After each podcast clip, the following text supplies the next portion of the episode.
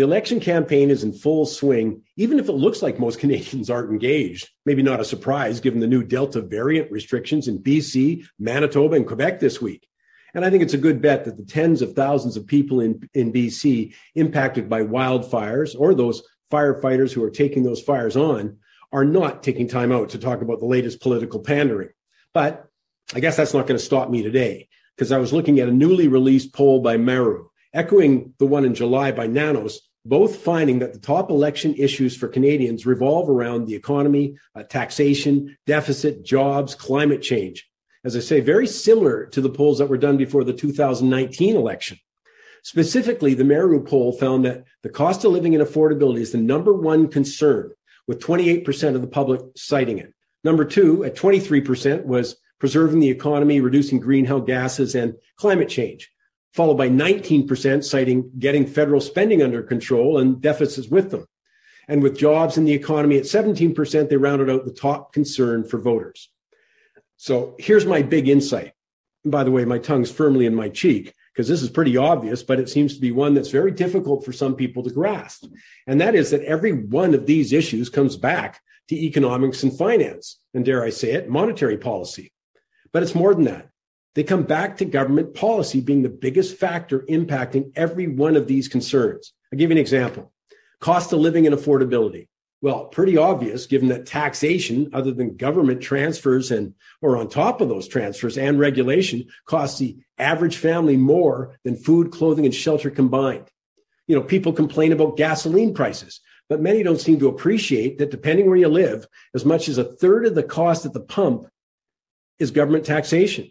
You know, for all the talk about oil companies gouging or gasoline retailers or the refiner, nobody makes more money from the sale of a liter of gas than government. In Vancouver, motorists pay the highest gasoline taxes in North America.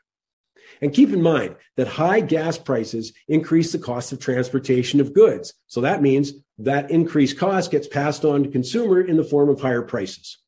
And housing. Well, there's a lot of talk about affordability on the campaign trail this week by federal parties, but none of it about the amount that government adds to the cost of a new home, despite the fact that the C.D. Howe Institute uh, estimates that the cost of taxation and regulation by the three levels of government on new homes adds tens, if not hundreds of thousands of dollars to the price.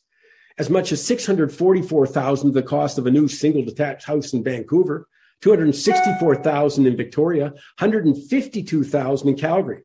Well, that should be the election issue. I find it amazing how many people are concerned about reducing greenhouse gases and climate change, but they don't seem to make the connection with a strong economy. I mean, let's face it, action is facilitated by a strong economy, not a weak one. But more than that, we're told the key to making significant progress is through the transition to renewable energy and electric vehicles. And yes, there seems to be very little recognition, though, that the transition requires a huge increase in the production of resources like copper or nickel, aluminum, lithium, rare earth minerals.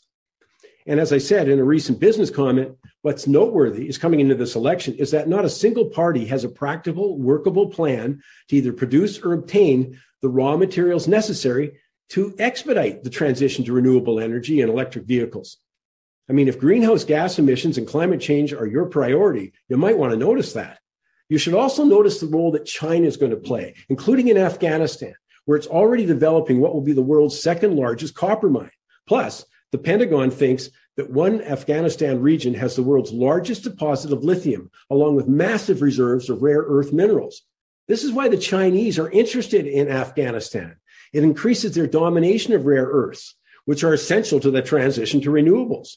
You know, we don't have a plan, but I'll tell you, China clearly does. The federal borrowing and spending, though, is clearly a financial issue actually monetary policy, given that's the Bank of Canada creation of money in order to buy government bonds in order to pay for the spending, along with keeping interest rates at record lows, which, by the way, is the number one reason demand has pushed housing prices so high. And finally, people concerned about jobs in the economy, in a nutshell, that should be translate to a concern about our ability to attract capital investment. Right now, we're at a generational low in bringing capital into the country because without people investing in the economy, of course, you're not going to get at jobs or economic growth. So when you look at all of the reasons expressed in consecutive polls, and I'm not going to be surprised that this doesn't change as we go through the rest of the election, You've got to remember it comes back to economic and financial policy. That's what you should be keeping an eye on. And not surprisingly, it's what I'll be keeping an eye on today and every week until the election. So stay with us right here on Money Talks.